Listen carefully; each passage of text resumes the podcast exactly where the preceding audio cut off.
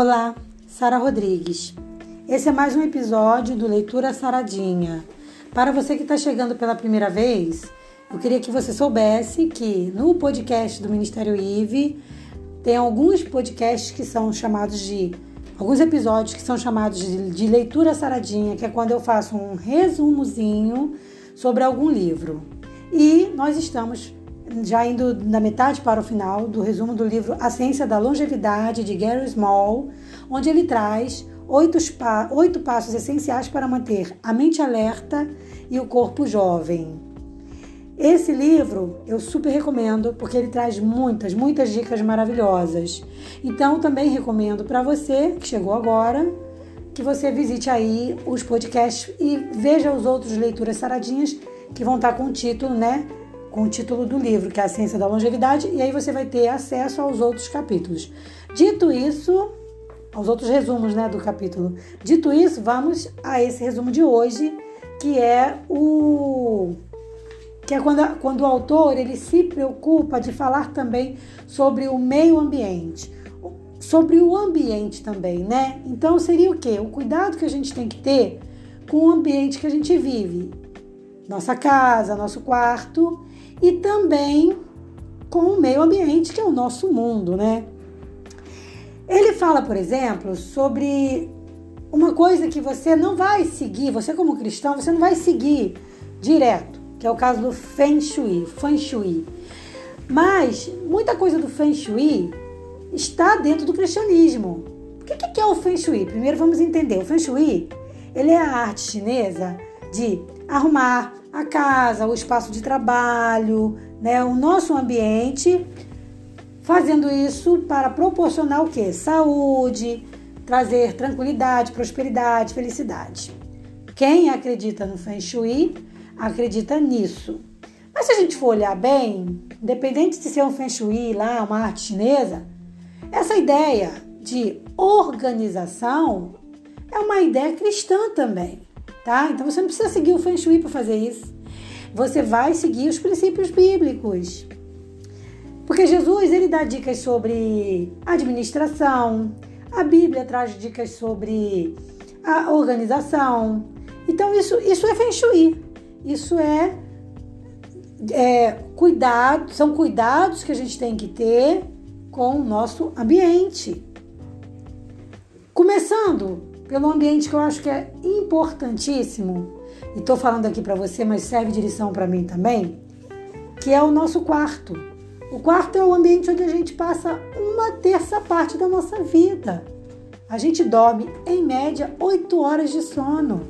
Então é importante que o nosso quarto seja um lugar acolhedor. Como é que eu posso ter um, um, um, quarto acolhedor? Ele precisa ser caríssimo? Não. Você só vai ter cuidado com o colchão. Então, fazer a troca do colchão. De, se eu não estiver enganada, acho que de dois em dois anos ou de um em um ano. Porque o colchão ele tem uma sobrevida. Ele tem um prazo também para durar, tá? Você também ter cuidado com a roupa de cama, então trocar as roupas de cama dentro do, dos, dos prazos corretos, pelo menos esperados, né? Não deixar ficar com aquela roupa de cama ali muito tempo. A iluminação do quarto precisa ser legal, aconchegante, gostosa. Evitar ruído, evitar a temperatura ruim, então um quarto muito quente ou um quarto muito frio. Tá claro que você vai conseguir ter mais é, é, facilidades se você tiver mais, melhor vida financeira. Mas isso não quer dizer que uma pessoa que tem uma vida financeira mais simples, que ela não consiga, tá?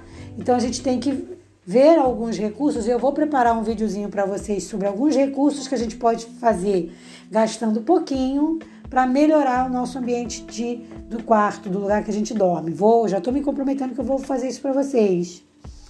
Outra coisa também é a bagunça, né? O entulho, ele, ele chama de entulho, né? Que é você não saber onde bota nada e fica aquela casa com aquela bagunça, aquela desorganização. Isso não é legal, isso não vai trazer um ambiente gostoso, um ambiente prazeroso para você, tá? Você tem que lembrar o seguinte, que precisa e é necessário reorganizar e desentulhar suas coisas separar suas coisinhas em pequenas caixas ou até compartimentos que você pode comprar. Deixar as coisas irem embora. Isso aí é uma coisa que tem muita gente que se apega a bens. Então aquela roupa que você já não usa há anos, aquele sapato que nem dá mais no teu pé, e você não dá para ninguém, você não, não, não se desfaz. Não pode, gente. Pelo amor de Deus, se liberta. Liberta. Menos é mais. Liberta isso que vai vir outro, tá? sabe? Às vezes é necessário que uma coisa saia para que outra chegue. Então você precisa se desprender desses entulhos, tá? para reorganizar sua vida, tá? É, e também planeje em que hora você vai fazer isso também, né? Porque às vezes você vai vai pegar um horário que você está super desanimado e vai querer fazer essa arrumação, não vai dar certo. Faz essa, esse joga fora esse entulho no momento em que você estiver preparado. Então, primeiro você tem que se preparar psicologicamente para fazer essa arrumação. Já indo para o final, o autor ele comenta sobre a sobrecarga de informações na tecnologia, né? A tecnologia ela realmente causa isso na gente. Hoje a gente tem tanta informação, tanta informação que a gente fica cansado, né? A gente fica cansado. Eu vou dar uma dica para você, se eu estiver falando também para uma pessoa de maior idade ou para uma pessoa que tem muita dificuldade com a, com a internet, tem um site que pode ajudar. O autor dá essa dica no site aqui, eu vou te dar também. É www.generation. O Generation se escreve G-E-N-E-R-A-T-I-O-N online.com. O que, que esse site vai fazer? Ele vai te dar dicas e te ajudar a ter recursos disponíveis para você entender melhor a internet e ajudando você a melhorar as suas habilidades de informática, entre outras coisas. Então visita aí esse site que vai ser muito legal, tá? Então assim, diga não a excessos de grupos, de zap, sabe? É, cuidado também para quando você acessar a internet você não se perder naquele amontoado de informações muito cuidado com isso, senão a tua mente também enlouquece, né? É... Tem também a questão do limite de chamada telefônica, ele comenta aqui também, você tem que ter cuidado, sabe? Não ficar falando demais ao telefone, porque fala com o telefone aqui, fala com outro telefone aqui, fala aqui, fala ali, fala ali. Isso é uma loucura. Tem gente que tem três celulares, gente, pelo amor de Deus. Eu não dou conta de um. Gente, juro, eu não dou conta de um e vejo pessoas com três celulares, eu não sei como que consegue. Vamos estar atento a isso, tá? E as correspondências também. Chegou, a gente não tá mais naquela época de correspondência, né? Muito. Mas às vezes chega lá umas correspondências assim que tu viu que não é interessante, tu nem abre, entendeu? Não perde teu tempo, não. O negócio é você não se sobrecarregar.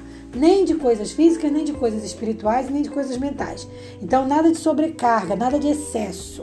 Eu falei espiritual, mas acho que eu errei. É física e mental. Então, nada de sobrecarga, porque eu acho que se a gente se, se sobrecarregar de espiritual, é bom. Mas quando a gente sobrecarrega também de tarefa na igreja, também não é bom, não. Então, tá certo. Tá certo eu dizer também espiritual, porque você também não pode se sobrecarregar na igreja e depois querer culpar Deus, não. Ah, mas eu tô fazendo para Deus. Mas Deus não, não pediu isso para você.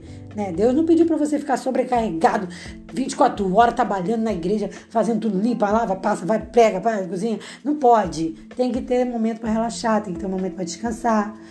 Tudo que Deus quer da gente é que a gente seja feliz, que a gente trabalhe para Ele, sim, mas que a gente seja feliz. E em todas as áreas da nossa vida. Então, tudo em excesso é ruim. Não vamos fazer nada em excesso, vamos fazer com qualidade, vamos ter qualidade de vida. Isso é fundamental, tá? Um forte abraço. Eu espero você para o nosso próximo encontro no Leitura Saradinha. A gente já está indo para o final do livro. A gente vai pegar aí mais uns quatro, no máximo cinco episódios. A gente termina a ciência da longevidade e depois começamos um outro livro. Tomara que vocês estejam gostando, gente. Eu estou amando falar com vocês, porque como diz Provérbios 27, 17, que é o meu texto, um dos meus textos favoritos, as pessoas aprendem umas com as outras, assim como o ferro afia o próprio ferro. E eu penso que isso é uma grande verdade. É bíblico, é verdade. E toda vez que eu falo com vocês, eu aprendo. Então espero vocês para o nosso próximo encontro do Leitura Saradinha. Beijo grande. Paz.